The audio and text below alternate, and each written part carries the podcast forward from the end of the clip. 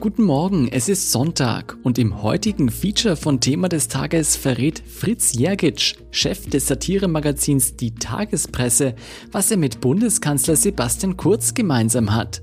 Er erklärt im Gespräch mit meinen Kollegen Michael Hausenblass und Anne Feldkamp von unserem Schwesterpodcast Feierabend, wie man mit Fake News Geld verdient, welcher Politiker die besten Vorlagen liefert und er erzählt uns sogar seinen Lieblingswitz. Ein ebenso witziger wie kluger Mann, kann ich nur sagen. Ich bin Jolt Wilhelm und Feierabend finden Sie bei Apple Podcasts, Spotify und überall, wo es Podcasts gibt. Dieser Podcast wird unterstützt von Thalia Österreich.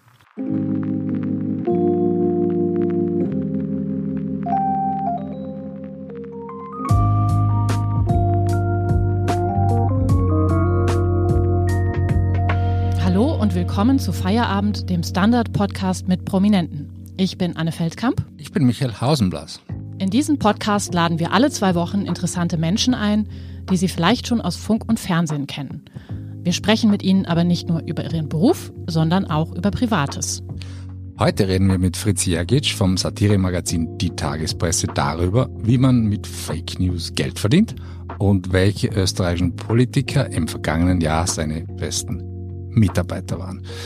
Fritz Jergic hat die Tagespresse 2013 gegründet und ist Chefredakteur des Online-Magazins. Herzlich willkommen und schön, dass Sie da sind, Herr Jergic. Was hat denn die Tagespresse dem Standard eigentlich voraus? Mm, also unser Slogan lautet Nachrichten erfahren, bevor sie passieren. Dementsprechend wahrscheinlich greifen wir ein bisschen in die Zukunft vor und haben schon das ein oder andere Mal Dinge berichtet, die dann tatsächlich so eingetreten sind. Also aktueller. Aktueller. genau. Sind aktueller. ähm, ist denn eigentlich Österreich ein besonders komisches Land? Ja, absolut. Würde ich auf jeden Fall unterschreiben. Ähm, ich finde, an allen Ecken und Enden erlebt man die Bizarrheit, die irgendwie dieses Land ausmacht und liest das jeden Tag auf neue in den Medien. Und für Satiriker ist Österreich ein sehr, sehr dankbares Land. Ähm, ich weiß gar nicht, wo ich, wo ich da eigentlich anfangen soll. Das ist so eine große Frage. Man müsste mhm. das Land wirklich von A bis Z durchanalysieren. Aber es ist, würde ich schon sagen, ein komisches Land, ja. Ja. Was ist denn österreichisch am Tagespressehumor? Ich finde, österreichischer Humor und speziell unser Humor ist einfach sehr schwarz. Bei jedem Witz, jede, jede Pointe, da muss irgendjemand den Schlag in die Magengrube bekommen, weil sonst kann man als Österreicher, als gelernter Österreicher nicht drüber schmunzeln, wenn man das vergleicht mit diesem harmlosen deutschen Zuckerwatte-Humor. Also der Oho. tut niemandem weh. Doch wieder deutsche Bashing. und, und ich glaube, so, was den österreichischen Humor auszeichnet, ist doch irgendwie so eine Boshaftigkeit. Warum ist Wien für Sie der ideale Satire-Standort? Was entginge Ihnen, wenn Sie quasi in Berlin am Laptop säßen? Mm, also der einzige Grund, warum wir in Wien sind, ist, weil wir eigentlich alle in Wien wohnen. Also wir sind, was die Örtlichkeit betrifft, sehr ungebunden. Und ich habe schon aus Thailand Artikel verfasst. Äh, also wir sind total online, wir schreiben die Artikel äh, mit Google Docs, das kürzlich auch ausgefallen ist. Also wir sind jetzt gar nicht in Wien aus, aus irgendwelchen speziellen Gründen. Aber gibt es irgendwie Dinge, die einem entgehen könnten, wenn man denn nicht vor Ort wäre? Ja, absolut. Man muss schon irgendwie spüren, was in den Leuten vor sich geht, worüber die Leute reden. Viele Themen habe ich erkannt als Thema erst dann, wenn ich mit Freunden geredet habe. Also in einer guten alten Zeit vor Corona habe ich noch Kontakt gehabt mit echten Menschen und habe dann oft einfach im direkten Gespräch Themen so gefunden, indem ich einfach mit Wienern, mit anderen Wienern geplaudert habe und sie mir gesagt haben, hey, das ist doch irgendwie arg, dass das passiert oder das ist doch irgendwie lustig und das ist schon sehr wichtig. Man muss schon irgendwie einatmen, was in einer Stadt passiert, um über sie schreiben zu können. Das heißt, es reicht nicht aus, heute und Kronenzeitung zu scannen das alleine reicht nicht aus auf Dauer. Also man muss, man muss schon irgendwie, wie gesagt, einfach ein Gefühl für das Lokalkolorit bekommen. Aber was wäre denn so ein Beispiel, wenn Sie jetzt sagen, Sie treffen irgendwelche Freunde und die stupsen sie wohin. Können Sie da ein Beispiel nennen? Naja, wenn ich nicht in Wien wohnen würde, wüsste ich nicht, dass ich jedes Mal vom Hauptbahnhof zur Einstation Hauptbahnhof zwei Stunden Fußweg brauche und könnte dann eben dementsprechend diese Nuancen des Alltagslebens nicht in einen Artikel einbauen. Das beginnt bei Dingen wie einfach mal im 13a fahren mit zwölf Kinderwegen oder ähm, sieben Euro für Punsch zahlen. Und das sind dann so Sachen, die stehen nicht in den Medien. Aber jeder, der in Wien einmal vor die Haustür tritt, hat es schon irgendwie mal mitbekommen. Mhm. Um jetzt wirklich ans Eingemachte zu gehen, in Ihrer Zunft, wo liegen denn da die Grenzen? Anders gefragt, wann ist der Punkt erreicht, an dem Sie sich selbst sagen, okay, das geht jetzt zu weit? Wir gehen da immer nach Bauchgefühl. Also man kann das gar nicht objektiv festlegen, weil das sehr subjektiv ist, ab wann ein Witz zu weit geht. Wir haben einmal in der Adventzeit einen Artikel verfasst, der hat gelautet, die WKO fordert ein Verbot selbst gebastelter Geschenke, weil sie schaden dem Handel. Und dann haben wir eine Zuschrift bekommen, äh, kein Witz, eine Zuschrift von einem Bastelshop-Besitzer, der hat uns geschrieben, liebe Leute, Satire schön und gut und schön, aber nicht gegen Bastelshops. Das hat der wortwörtlich so geschrieben. Und dann, dann bleibe ich natürlich ratlos zurück als Satiriker und denke mir dann, na gut, wenn wir jetzt über Bastelshops auch nicht mehr schreiben dürfen. Also dieses Beispiel zeigt halt sehr schön, das ist für jeden anders und im Endeffekt können wir nur selber nach unserem Bauchgefühl entscheiden, wann wir einen Witz nicht bringen und es fühlt sich schon schlecht an, wenn ein Witz zu weit geht, dann fühlt man schon irgendwie im Bauch, okay, na, das, das ist eigentlich ein Witz, den will ich gar nicht machen. Die Grenzen der Satire kann man jetzt objektiv gar nicht festlegen. Bauch, das macht der Bauch. Das macht der Bauch, ja. Und das ist immer in jedem Einzelfall zu entscheiden. Vielleicht als ganz grundsätzliches, wir machen uns zum Beispiel jetzt nicht lustig gegen Opfer von Terroranschlägen oder so. Wir machen jetzt nicht Witze auf Kosten von Menschen, die ohnehin schon am Boden liegen, sondern wir überlegen uns schon immer, hey, wer hat jetzt diesen Witz verdient? Einmal zum Beispiel bin ich daneben gelegen. Da haben wir geschrieben, Plagiatsverdacht hat Anautovic bei seinem Sonderschulabschluss abgeschrieben. Ich glaube, es war, es war Gabalier, nicht der Anautovic. Und da habe ich mir dann im Nachhinein gedacht, okay, Anautovic, Gabalier, wer auch immer das war in dem Artikel, über die kann man sich lustig machen, das sind Millionäre überbezahlt und, und die, die vertragen einen Witz. Aber will man wirklich einen Witz über sie machen auf Kosten von Sonderschülern, von Kindern, die schon benachteiligt sind? Und das ist so ein Beispiel, wo ich finde, der Witz wäre nicht nötig gewesen. Jetzt soll ja Satire der Gesellschaft einen Spiegel vorhalten. Kann man, glaube ich, klassisch irgendwo so definieren auch. Würden Sie sagen, dass die Bereitschaft der Menschen, sich in diesem Spiegel anzuschauen, in diesen Spiegel zu blicken, zu oder abnimmt? Mm, ich denke da vor allem jetzt bei dieser Frage, denke ich so daran, wie die US-Gesellschaft schon komplett gespalten ist und wie jeder eigentlich nur noch Medien konsumiert, die irgendwie sein Weltbild bestätigen und die Gegenseite irrsinnig verteufelt wird. Und ich denke, das hängt sehr eng mit dieser Frage zusammen. Kann man sich noch in den Spiegel schauen? Äh, oder will man sich noch in den Spiegel schauen? Will man das Spiegelbild noch sehen? Ist man bereit zur Selbstreflexion? Und das, denke ich, nimmt in den letzten Jahren rapide ab. Weil? Weil wir nicht mehr durch die Medien so gezwungen werden dazu. Wir öffnen heute Facebook und der Algorithmus kuratiert uns Meldungen, von denen Facebook denkt, dass sie uns interessieren. Und was sind Dinge, die uns interessieren? Naja, was sind Dinge, die wir in der Vergangenheit auf Facebook geliked haben, kommentiert haben? Wahrscheinlich Meldungen, die unseren Standpunkt ohnehin schon bestätigen. Und dementsprechend in einem Zeitalter von, von Algorithmen finde ich, dass man fast nur noch mit Meldungen konfrontiert ist, die das eigene Weltbild bestätigen und man dann irgendwann auch einfach vergisst, dass man auch mal falsch liegen kann, dass vielleicht die Gegenseite auch gute Argumente haben kann. Und das geht halt dann eben so weit, dass Donald Trump einfach behaupten kann, es gab Wahlbetrug, Stop the Steal. Und 36 Prozent der Republikaner glauben, dass Biden mit Wahlbetrug gewonnen hat. Und das ist so eine Folge, glaube ich, von diesem Zeitalter der Algorithmen, in dem wir leben, in dem einfach äh, Computer entscheiden, was wir zu sehen haben und was richtig und was falsch ist, mehr oder weniger und nicht mehr Chefredaktionen, die vielleicht noch im besten Fall nach journalistischen hohen Kriterien urteilen. Also Social Media auch als Entmündigungsapparat. Social Media als Entmündigungsapparat, der uns vielleicht entmündigt, indem er uns versucht, nach dem Mund zu reden. Welcher österreichische Politiker oder welche Politikerin war denn Mitarbeiter des Jahres für Sie 2020. Wer hat das beste Material geliefert? Ich nenne da jetzt mal ein paar Namen. Strache, Kurz, Sobotka, Fassmann oder doch eine Frau? Hm, das ist ja ganz schwierig. Wir haben uns jetzt sehr amüsiert über das Kaufhaus Österreich von Margarete Schramberg und Harald Mara. Das ist halt irgendwie gut gemeint und ganz daneben gegangen. Das hat super funktioniert. Ich finde auch den Wolfgang Sobotka lustig, der im Parlament betet. Da gibt's ja diesen bekannten Bibelspruch, Prediger, die an der Ecke stehen und beten, die sollst du meiden, weil die haben schon ihre Schuld getan. Also so quasi die Leute, die öffentlich beten, das sind die, denen du am wenigsten folgen sollst. Und das fand ich, trifft bei Sobotka sehr gut zu. Das hat uns auch sehr amüsiert. Gab's eigentlich unter Türkisblau oder unter Türkisgrün mehr zu lachen? Unter Türkisblau gab's, glaube ich, ein bisschen weniger zu lachen, weil die Themen so ernst waren. Also die, mhm die haben halt doch gewisse Dinge, vor allem bei der Migrationspolitik, gemacht. Also wenn zum Beispiel Kickel fordert, äh, Migranten konzentriert zu lagern, da ist uns dann auch irgendwann das Lachen vergangen. Was bei Türkis-Grün jetzt mehr zum Lachen ist, ist irgendwie wahrscheinlich die Art und Weise, wie die ÖVP die Grünen vor sich hertreibt und wie die Grünen eigentlich ins Messer laufen wiederholt. Das ist halt irgendwie auch was Komisches an sich. Und die Übergangsregierung unter Brigitte Bierlein war stinkfahrt? Wir Satiriker, wir leben von Fehlern und von Selbstdarstellung und dementsprechend war das die langweiligste Regierung, die wir, glaube ich, je hatten. Ich finde es auch schade, dass Brigitte Bierlein erst nach ihrem Abtritt in die Alkoholkontrolle gekommen ist. Das wäre natürlich auch ehrlich gewesen, aber nein, die Übergangsregierung, die war jetzt nicht darauf angewiesen, dass sie die nächste Wahl gewinnt und hat dann dementsprechend wahrscheinlich auch weniger irgendwie PR gemacht, weniger Selbstdarstellung betrieben und hat dann so auch ein bisschen weniger hergegeben für uns. Also man ärgert sich dann, denkt sich, man hätte die Bierlein nicht irgendwie dieses kleine Bierlein früher trinken können. Ja, also, also warum nicht von früher? Aber ja, ich will mich nicht beschweren. Also wir haben dann auch über sie geschrieben, wie sie dann schon abgetreten war. Was ist mit HC Strache? Vermissen Sie den schon? Ja, ein bisschen.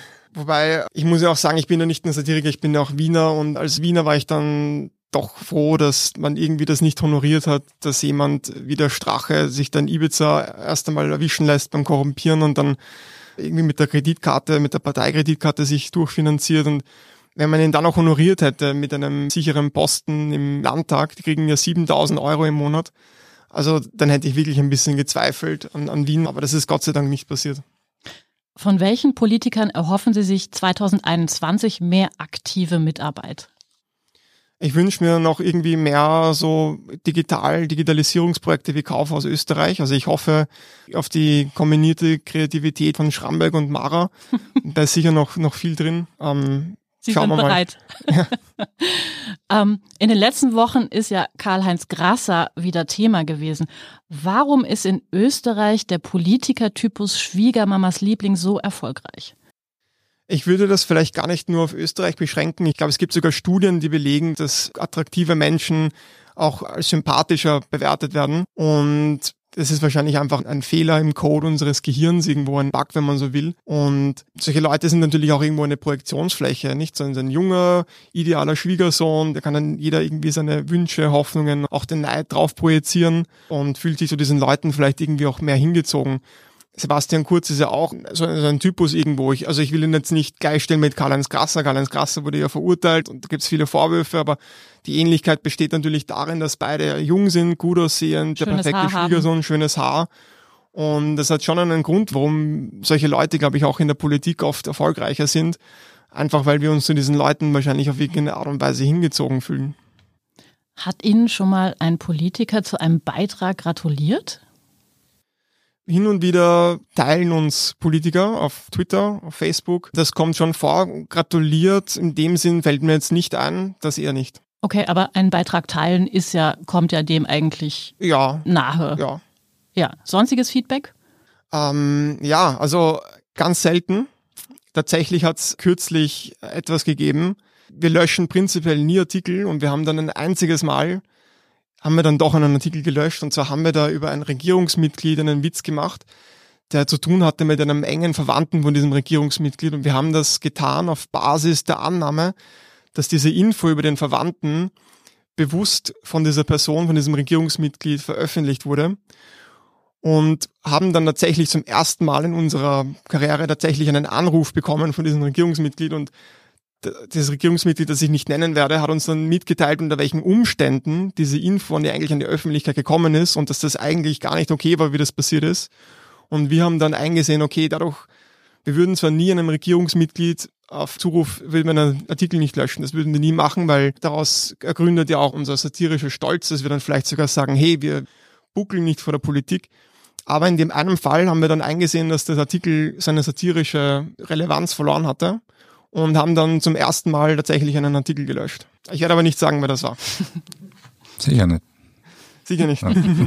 Zurück zum Bauchgefühl, das passt ja auch hier dazu. Schlafen Sie manchmal schlecht wegen einer Meldung? Ist das schon vorkommen? Also liegt man dann im Bett und sagt, ah, vielleicht hätten wir doch nicht. Ah. Eigentlich nicht. Also ich meine, ja, natürlich so Meldungen wie die Gabalian Autovic-Meldung würde ich heute so nicht mehr bringen. Aber ich denke mir dann auch, gut, wenn ein Witz draußen ist, dann ist er halt draußen, dann musst du halt auch die Verantwortung dafür übernehmen und ich versuche mir dann nicht so den Kopf darüber zu zerbrechen. Was schon manchmal schwierig ist, ist, wenn wir so unglaublich viel Feedback bekommen. Also wenn wirklich so tausende, zehntausende Leute kommentieren, es ist schon stressig, auch wenn es positive Reaktionen sind, ist das schon ein irrsinniger Stress. Auch unser Gehirn ist ja auf sowas, auf solche Flut von Feedback überhaupt nicht ausgelegt. Und das ist dann schon auf die Dauer ein bisschen anstrengend. Haben Sie schon mal Angst gehabt, dass man Ihnen einen Schlägertrupp auf den Hals schickt? Eigentlich nicht, wobei es schon die ein oder andere Todesdrohung gegeben hat. Nein. Allerdings nie so formuliert, dass ich jetzt das Gefühl hatte, das wurde von jemandem verfasst, der wirklich jetzt einen Mordkomplott auf die Beine stellen und durchführen kann. Aber ja, selten aber doch hat es das schon gegeben, eher so um die Flüchtlingskrise herum. Also Sie drehen sich nicht um, wenn Sie nach Hause gehen und im Dunkeln und Schritte hören, oder? Ich fühle mich in Wien wahnsinnig sicher. Ich habe mich auch in Wien noch nie bedroht gefühlt. Ich habe mich auch in Verbindung mit meiner Tätigkeit als Satiriker nie bedroht gefühlt. Und das muss ich schon auch sagen, also Wien ist ja eine sehr sichere Stadt und bei uns kann man sicher auch als Satiriker freier arbeiten als in den meisten anderen Ländern. Wie oft haben Sie juristische Wickel? Es kommt sehr selten vor. Wenn, dann hatten wir das bisher eher wegen Fotos. Wenn es jetzt um Artikel an sich geht, hin und wieder bekommen wir schon so E-Mails, wo uns dann Unternehmen vielleicht nach einem Artikel drohen. Und das kommt aber witzigerweise immer von PR-Abteilungen und da sitzen natürlich keine Juristen und auf sowas reagiere ich dann nicht einmal, weil ich genau kenne, wie die rechtlichen Rahmenbedingungen für Satire sind. Das ist einmal das eine. Also ich weiß ganz genau, wenn wir uns rechtlich einmal überhaupt nicht zu Schulden kommen lassen. Und das zweite ist, als Satiriker finde ich, kann man schon auch mal eine Rechtsauseinandersetzung riskieren. Ich finde, für mich ist wichtig, dass wir hinter der Botschaft stehen können und dann sind die gesetzlichen Rahmenbedingungen vielleicht ein bisschen, ein bisschen durchlässiger für uns, wenn wir der Meinung sind, dass jetzt ein Artikel in dieser Härte vielleicht notwendig ist. Sie Rechtsschutzversicherung? Nein. Die würden uns aber auch, glaube ich, auch nicht helfen, wenn wir geklagt werden würden. Aber wie gesagt, wenn, dann ist es, wenn, dann kriegen wir eher Probleme, weil wir vielleicht einmal bei einem Copyright was übersehen oder so. Das sind so eher die Sachen, auf die wir achten. Hm. Welche Rolle spielen denn Sympathien? Lasst man das zu? Mm, wir haben natürlich jeder von uns hat natürlich eine politische Meinung, jeder von uns im Team ist ein, ein, ein hochpolitisch denkender Mensch. Aber wir achten auch schon darauf, dass wir jeden, der sich was zu Schulden kommen lässt, irgendwie dementsprechend satirisch kritisieren und auch hart kritisieren. Und ich glaube, dass wir das auch bei allen Parteien machen. Ich würde nicht behaupten, dass wir über jeden gleich viel schreiben. Das ist schon einmal deswegen nicht möglich, weil zum Beispiel die Opposition einfach in medial kaum noch durchdringt und dementsprechend auch kaum noch Themen vorhanden sind. Die SPÖ hat wirklich Schwierigkeiten, irgendwie ihre Inhalte zu kommunizieren. Randy Wagner ist ja eigentlich Virologin, also es müsste mal irgendwie sowas wie eine Pandemie passieren, damit sie sich profilieren könnte. Und dementsprechend schreiben wir natürlich über die Regierung mehr, die die professionelle PR betreibt, die natürlich weiß, wie sie sich in die Medien bringt, die natürlich weiß, welche Schlagwörter, welche Worte, da geht es ja auch um Begriffe, welche Begriffe sie etabliert und dementsprechend schreiben wir dann auch von Natur aus viel mehr über die Regierung als über die Opposition. Welche Meldung der Tagespreise, ich weiß nicht, gibt es eine Zahl, wie viele Meldungen Sie schon publiziert haben? Puh, das weiß ich. Also es sind sicher schon über 2000, sicher. Gibt's eine, die Ihnen am allereindrücklichsten in Erinnerung ist? Mm, Brief am Postamt aufgetaucht. Post stellt Aufnahmebestätigung ah. für Adolf Hitler erst jetzt zu an die Kunstuni. Der ist mir deswegen in Erinnerung geblieben, weil diese Geschichte so absurd weitreichend ist, weil man dann mit einem Witz quasi irgendwie die, die österreichische Post und einen, äh, vielleicht so einen faulen Briefträger die Schuld umhängt für den Zweiten Weltkrieg. Für die ganze Weltgeschichte. Die, für die ganze Weltgeschichte und, und Kalten Krieg und für alles, was in den letzten 70 Jahren so irgendwie passiert ist. Was war der Beitrag oder welcher war der Beitrag, der die meisten Wellen geschlagen hat oder die höchsten Wellen? Uh, das ist ein Wunderpunkt, weil der Beitrag, der das gemacht hat, den haben wir nicht einmal selbst geschrieben. Das war die Abmeldung, dass Sigler Wischnik zu Novomatic wechselt. Ähm, den haben wir einfach vom Standard kopiert. Weiß ich noch, bin ich auf den Standard gegangen, Copy, Paste geklickt und die, die APA, die hat das gar nicht cool gefunden. Die haben sich wahnsinnig beschwert, weil natürlich, die leben natürlich davon, dass man das man für ihre Meldungen auch äh, was zahlt, aber sie haben dann beide Augen wirklich zugedrückt und haben dann gesagt, okay, das eine Mal, das war glaube ich der Artikel, auf dem mich auch heute noch die Leute ansprechen, wo uns heute noch Leser schreiben, ihr macht doch wieder sowas wie die Klavischnik-Meldung und dann schicken sie uns eine APA-Meldung. Können Sie sich an die erste Meldung erinnern, der Tagespresse? Uh, das war ganz unlustig. Ich habe, glaube ich, ein Jahr lang gebraucht, bis ich lustig war beim Schreiben. Das allererste da, das weiß ich noch, die EU wollte damals das Saatgut regulieren und dann habe ich dann irgendwie geschrieben, der EU-Kommissar, der will jetzt die Zellteilung regulieren. Also wir haben schon, glaube ich, ein bisschen gebraucht, bis ich auch ein bisschen so die Übung hatte, bis ich so gewusst habe, okay, worauf kommt es bei einer Pointe an?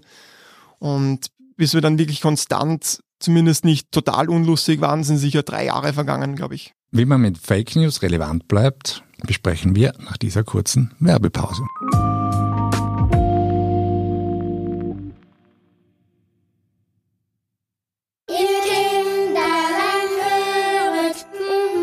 Jetzt die schönsten Weihnachtsgeschenke entdecken. Zum Beispiel sechs Monate das Thalia Hörbuch-Abo. Im Bundle mit dem Smart Speaker Google Nest Mini mit Sprachsteuerung. Für nur 59 Euro. Jetzt bei Thalia. Thalia. Welt bleibt wach.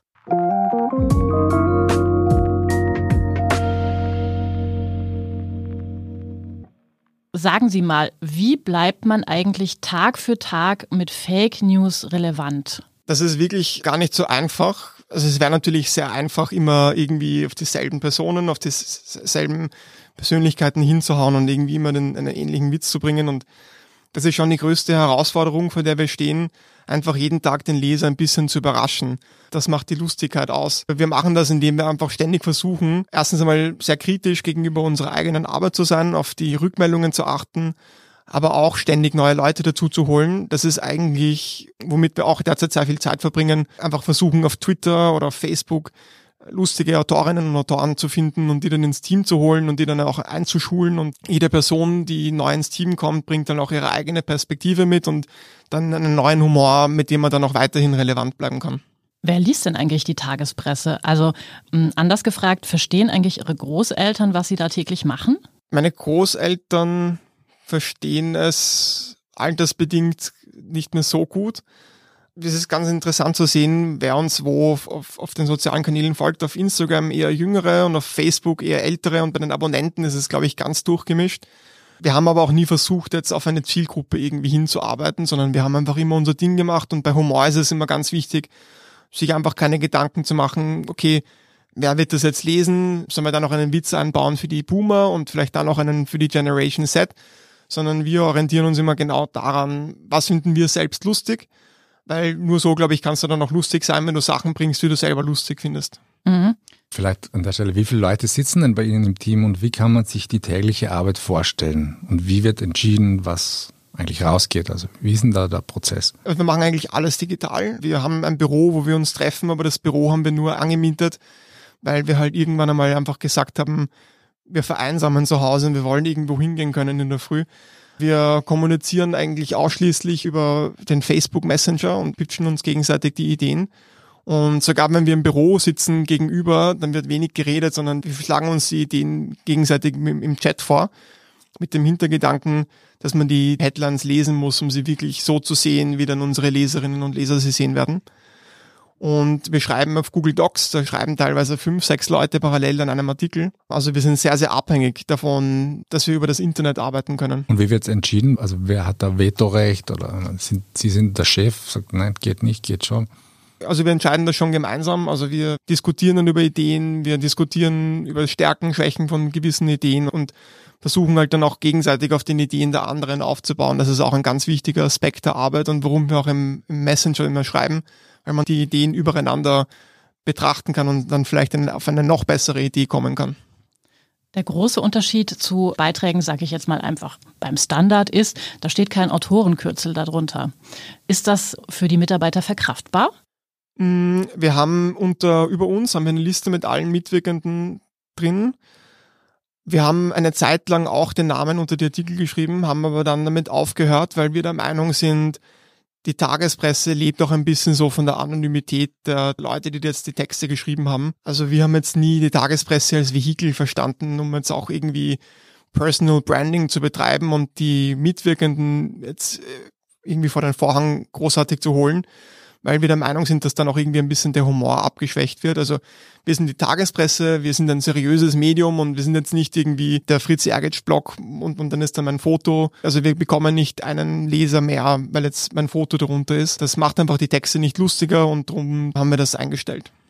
Wird im Internet eigentlich anders gelacht als im Fernsehen? Also wir hatten ja selber mal unsere Sendung im ORF mhm. und haben dann schon die Erfahrung gemacht, beim Fernsehen ist es viel, viel schwerfälliger, weil du hast noch viel, viel mehr Kanäle. Also wenn du schreibst, dann schreibst du und hast vielleicht ein Foto und das war's. Und, und wenn ein Text lustig ist, dann liest das auch jeder genauso und wird ihn halt lustig finden oder nicht. Im Fernsehen hast du aber noch das Bild, den Ton und die Präsentation und da kommen einfach viel, viel mehr Aspekte dazu und dementsprechend ist auch das Fernsehen viel, viel arbeitsintensiver.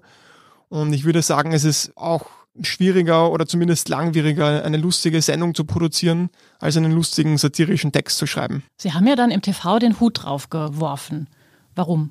Wir haben den Hut drauf geworfen, weil wir eigentlich ein halbes Jahr lang 70 Stunden die Woche gearbeitet haben, das Feedback bekommen haben, dass es eigentlich nicht so gut ist. Wir auch selber der Meinung waren, naja, eigentlich sind wir nicht ganz zufrieden mit unserer eigenen Arbeit. Ich habe so oft das Gefühl, die Sendung hat dieses Stigma, dass es nicht gut gelaufen ist, also dass es irgendwie ein Flop war, aber quotenmäßig war es eigentlich okay und der ORF wollte auch eigentlich weitermachen.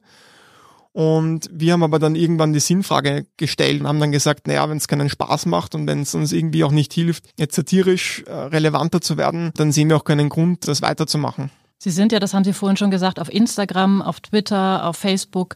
Auf welchem Social-Media-Kanal sind Sie denn aktuell am erfolgreichsten? Also jedes soziale Medium hat so irgendwie so einen natürlichen Zyklus und wir waren sehr lange auf Facebook sehr erfolgreich. Mittlerweile würde ich sagen, ist Instagram für uns relevanter. Das hat aber jetzt weniger zu tun mit den Likes, die wir bekommen, sondern für mich als Chefredakteur ist immer die Frage, wie hilft uns das soziale Medium, unsere Aufgabe besser zu erfüllen? Und Instagram nutzen wir zum Beispiel, um die Leute dazu zu bewegen, dass sie unsere App, unsere Tagespresse-App installieren. Und so können wir die Leser dann wirklich auf einer täglichen Basis erreichen. Und so ist dann zum Beispiel jemand, der die App über Instagram installiert, für uns viel, viel relevanter als jemand, der vielleicht einmal auf Facebook auf einen Link klickt. Mhm. Wie lang darf denn im Internet ein Witz sein? Wir sind sehr tagesaktuell. Sehr viele Witze, sehr viele Themen verlieren natürlich ihre Relevanz im Internet und generell, wenn man zu lange zuwartet und dementsprechend versuchen wir immer teilweise binnen Stunden auf ein Thema zu reagieren. Haben Sie Vorbilder? Am Anfang schon. Am Anfang war ich ein begeisterter Leser von der amerikanischen Satire-Seite The Onion und vom deutschen Postillon. Auch heute schaue ich schon noch so, was die europäischen und amerikanischen Kolleginnen und Kollegen so machen. Aber ich finde, es ist auch sehr wichtig, irgendwie den eigenen Stil zu finden. Und wir bekommen ja auch immer so die Rückmeldung von unseren Leserinnen und Lesern und haben dann auch immer, glaube ich, ein gutes Gefühl dafür, wie wir stehen. Und wir probieren auch sehr viel Neues aus. Wir versuchen immer verspielt zu bleiben. Wir machen Quizzes, wir machen kleine Spiele, wir machen Generatoren. Wir haben jetzt letztens so einen Fake-Masken-Attest-Generator gemacht, wo sich jeder irgendwie aussuchen konnte, aus welchem Grund er jetzt die Maske nicht tragen kann. Und dann hat man so ein ärztliches Attest bekommen. Also wir versuchen uns immer irgendwie neu zu erfinden und uns weniger jetzt an großen Vorbildern zu orientieren. Hauen Sie sich gegenseitig eigentlich noch ab äh, mit den Kollegen? Also gibt es da noch die Schenkelklopfer oder geht es wirklich nur darum, mit dem Stanley-Messer diesen Satirebericht zurechtzuschneiden? Oder? Ich glaube, das letzte Mal gelacht habe ich 2007. Also man, man hat natürlich okay, der Clown. eine gewisse professionelle Distanz irgendwann und ich ich kann mittlerweile sehr gut bewerten, ob eine Headline gut gehen wird oder nicht und wirklich, wirklich drüber lachen tue ich eigentlich gar nicht mehr. Also es ist so schon ein bisschen so der mürbe Alltag, der dann irgendwie so einem das Lachen, glaube ich, raubt vielleicht ein bisschen.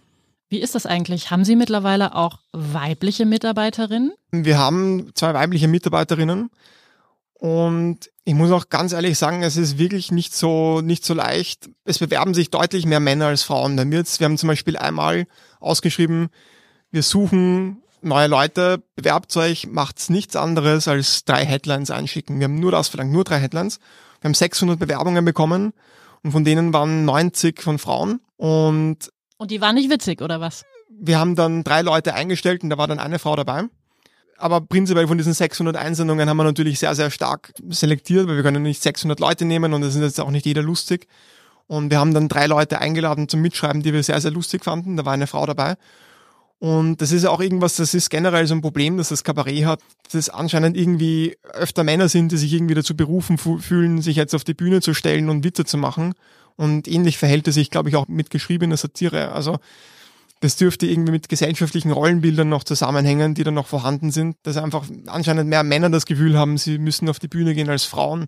Es ändert sich jetzt ein bisschen mit der neuen Generation. Also wir haben ja jetzt äh, Lisa Eckert, Stefanie Sagnagel, Theresa Hosser, einige sehr, sehr lustige Newcomerinnen, wobei Newcomerinnen kann man bei Lisa Ecker gar nicht sagen, aber neue Kabarettistinnen. Und ich denke schon, dass sich das ändert, aber jede gesellschaftliche Wandlung dauert das natürlich seine Zeit. Was machen Sie eigentlich anders als, Sie haben vorhin schon den Postillon erwähnt, als diese deutsche Konkurrenz? Wenn es jetzt so um künstlerische Fragen geht, würde ich sagen, wie gesagt, dass wir ein bisschen boshafter sind wahrscheinlich. Ähm, wenn es jetzt so um Fragen des Stils oder der Methode geht, also ich persönlich habe immer darauf geschaut, dass zum Beispiel die Seite technisch immer eins auf dem neuesten Stand ist. Wir haben eine App. Ich habe mich nie gescheut so vor diesen ganzen technischen Dingen. Ich sage mal so, wie Facebook begonnen hat, uns weniger Klicks zu schicken, da hat uns das sehr wenig geschadet, weil wir zu dem Zeitpunkt schon 20.000 Leute hatten, die die App verwendet haben. Und ich sehe das sehr oft bei europäischen Kollegen, Satire-Kollegen, die sich zum Beispiel scheuen, sich hinzusetzen und eine App zu machen und dann dementsprechend auch verwundbar sind, wenn dann Facebook weniger Klicks übermittelt. Also das machen wir, glaube ich, schon auch anders. Wir sind auch gezwungen, ein bisschen innovativer zu sein, was die technische Infrastruktur betrifft, weil einfach Österreich ein kleineres Land ist, ganz einfach, weil wir viel weniger Leser haben und darum auch darauf angewiesen sind, dass wir immer irgendwie genug Leserinnen, genug Leser haben und irgendwie auch besser auf die darauf schauen müssen, dass wir irgendwie die Rechnungen zahlen können. Mhm. Sind Sie eigentlich mittlerweile Teil des Medien-Establishments? Und kann das auch behäbig machen? Das liegt natürlich im Auge des Betrachters. Ich weiß jetzt nicht, also wir sind jetzt nicht so bei Medientagen dabei oder so, so sowas. Aber natürlich jetzt in den Augen von manchen sind wir vielleicht Teil des Medien-Establishments. Das ist natürlich eine Frage der Definition.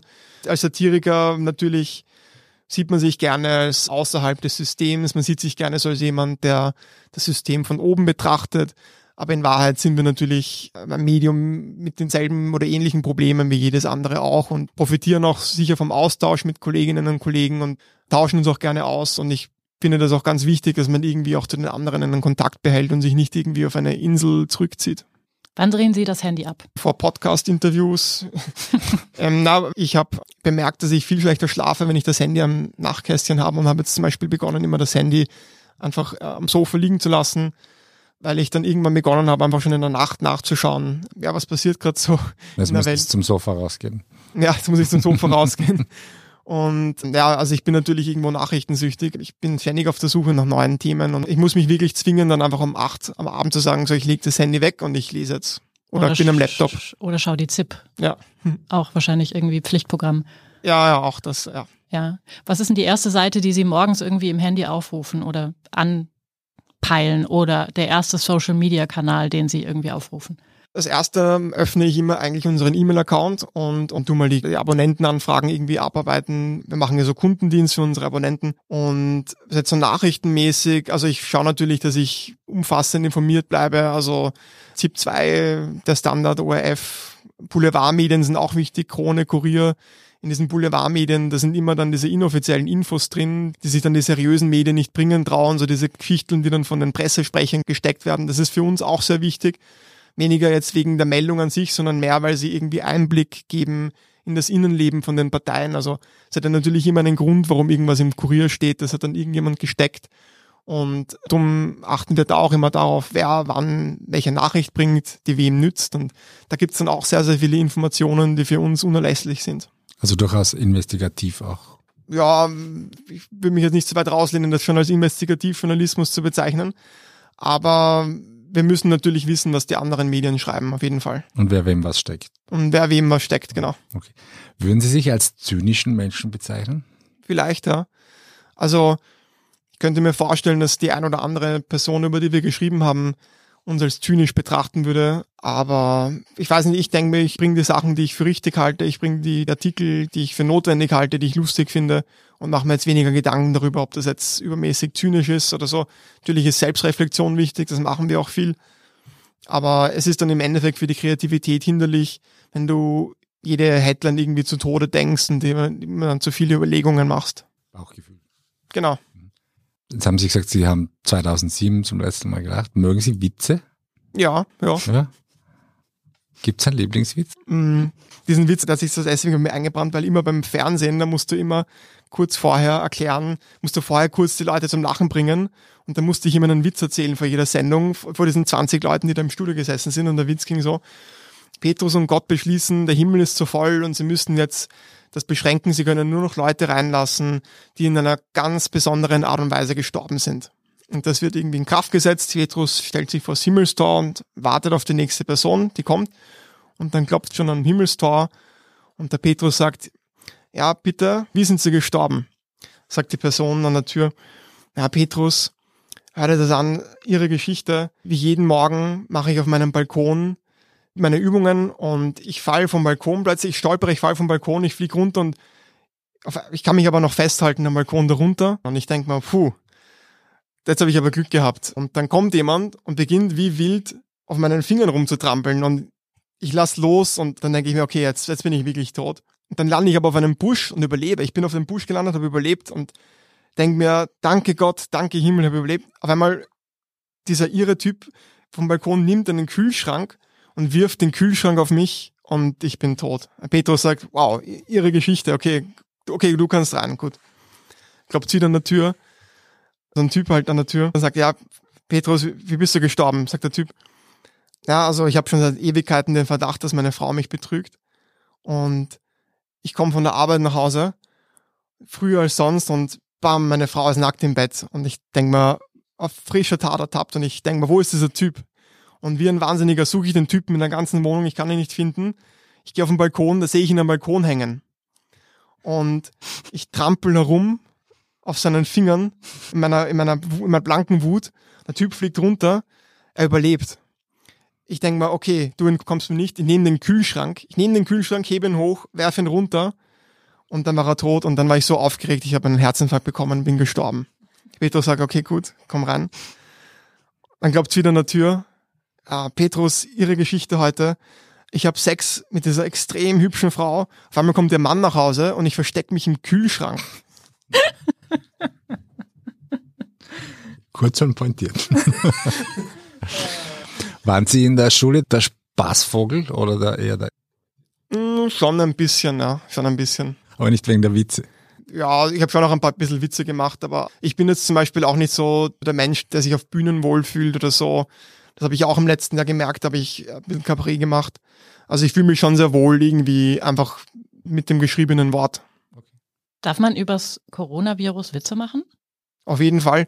Ich denke, im Englischen sagt man ja, to make light of a bad situation. Also eine schwierige Situation leichter machen oder Licht reinbringen. Und ich finde, das sagt schon sehr viel darüber aus, welche psychohygienische Funktion Humor eigentlich hat. Ich finde, dass Humor irgendwie in unseren Gehirnen ein bisschen aufräumt, ein bisschen einordnet, Ängste nimmt und Themen entkrampfen kann. Ich glaube, besonders in so Krisenzeiten wie Corona ist einfach Humor enorm wichtig und schwarzer Humor enorm wichtig weil er uns einfach hilft, irgendwie mit diesem Wahnsinn zurechtzukommen und nicht total verrückt zu werden oder uns irgendwie vor Angst jetzt zu Hause einzuschließen. Also das macht jeder kurz. Also Galgenhumor. Ja. Hm, haben denn äh, Ihrem Gefühl nach die Leute in Zeiten von Corona das Lachen verlernt oder schließen die Leute, wenn sie mehr zu Hause sitzen, mehr Abos von Ihnen ab? Also unsere Zugriffszahlen sind im ersten Lockdown explodiert. Wir sehen eine starke Korrelation zwischen Ereignissen, die irgendwie die Welt bewegen und Österreich bewegen und unseren Zugriffszahlen. Das hat sicher auch der Sander den ersten Lockdown erlebt. Im zweiten Lockdown haben wir das ein bisschen abgeschwächt erlebt. Und ich würde schon sagen, dass einfach, wenn irgendwas Traumatisches oder irgendwas von Relevanz, von großer Relevanz passiert, dass dann auch Satire mehr Publikum findet und vielleicht auch irgendwie gebraucht wird mehr. Mhm. Sie sind ja nicht nur Satiriker, sondern auch Unternehmer. Kommen Sie sich manchmal mit diesen beiden Rollen irgendwie in die Quere oder haben Sie Gewissenskonflikte oder so? Also ich habe da eine ganz klare Priorität. Wir als Tagespresse haben eine Rolle in der Gesellschaft und das ist die einfach das alltägliche Geschehen satirisch zu verarbeiten. Und um diese Aufgabe zu erfüllen, müssen wir aber natürlich uns irgendwie überlegen, okay, wie, wie können wir davon leben, wie können wir unsere Rechnungen zahlen. Also in, in erster Folge bin ich Satiriker und dann in der zweiten Priorität bin ich dann auch jemand, der sich dann überlegt, okay, wie können wir ein Geschäftsmodell aufbauen, das uns erlaubt, diese Aufgabe, die wir haben in der Gesellschaft, möglichst gut zu erfüllen. Und wir sind der Meinung, dass eben die Abonnements, die wir derzeit verkaufen, dass die einfach der ideale Weg sind, um diese Aufgabe bestmöglich zu erfüllen weil das ein Geschäftsmodell ist, das dich ökonomisch deinen Leserinnen und Lesern verpflichtet. Und das hat sich auch für uns bewährt, also das, das kommt ganz gut an. Und ich finde auch, man sieht ja auch bei New York Times, bei Washington Post, dass dieses Modell der Paywall natürlich, man macht sich jetzt nicht beliebt bei den Leserinnen und Lesern, aber du hast natürlich den ökonomischen Anreiz, einfach dich deinen Lesern zu verpflichten, gute Arbeit zu leisten, guten Journalismus zu machen. Und das ist meiner Meinung nach der Grund, warum sich dieses Modell so gut bewährt hat. Und das spiegelt sich zum Beispiel nieder im Aktienkurs der New York Times. Aktienkurse sind natürlich neoliberal, keine Frage und so weiter und so fort, aber auch eine sehr, sehr kühle, nüchterne Bewertung davon, wie viel eine Firma jetzt wert ist. Und man sieht dann halt einfach, dass der Aktienkurs, der Marktwert der New York Times sehr, sehr gestiegen ist, weil sich dieses Modell der Paywall einfach sehr bewährt hat und weil sich einfach für mich herauskristallisiert hat und auch für andere und eben auch für den Markt, dass das einfach das beste Modell ist, um guten Journalismus zu machen oder auch in unserem Fall gute Satire zu machen und relevant zu bleiben. Das ist so seriös. Nehmen wir an, Sie würden mit Sebastian Kurz auf einer einsamen Insel stranden. Was käme dabei raus? So richtig lange, so à la Robinson Crusoe. Wir haben ja viel gemeinsam, weil wir sind beide aus Meidling und wir sind um die Ecke sogar voneinander aufgewachsen. Wir könnten wahrscheinlich gemeinsam einfach über Meidling ablästern oder auch nicht ablästern. Ich weiß nicht, was, was dabei rauskommen würde. Also da kommt jetzt wieder so der auf Knopfdruck nicht lustig sein Könner raus bei, bei solchen Fragen. Okay, probier's nochmal. Mit wem würden Sie lieber auf einer einsamen Insel stranden? Mm, hm, ist ganz schwer. Vielleicht mit Sobotka, weil wenn es einen Gott gibt, dann, dann könnte Sobotka vielleicht irgendwie Gebet sprechen und dann, weiß nicht, so, sowas in die Richtung. Weiß keine Ahnung. Ja, vielen Dank, lieber Fritz Jergic, für das Gespräch. Vielen Dank auch Ihnen, liebe Hörerinnen und Hörer, fürs Dabeisein. Wenn Sie auch unsere nächsten Folgen nicht verpassen wollen, abonnieren Sie uns am besten bei Apple Podcasts oder Spotify. Unterstützen können Sie uns mit einer 5-Sterne-Bewertung. Das war Feierabend, der Standard-Podcast mit Prominenten. Tschüss. Und ciao.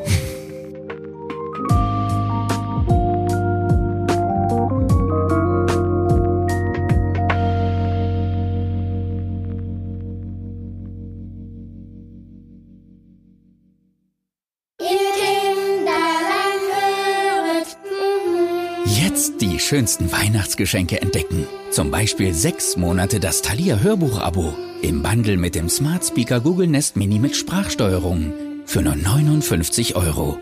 Jetzt bei Thalia. Thalia. Welt bleibt wach.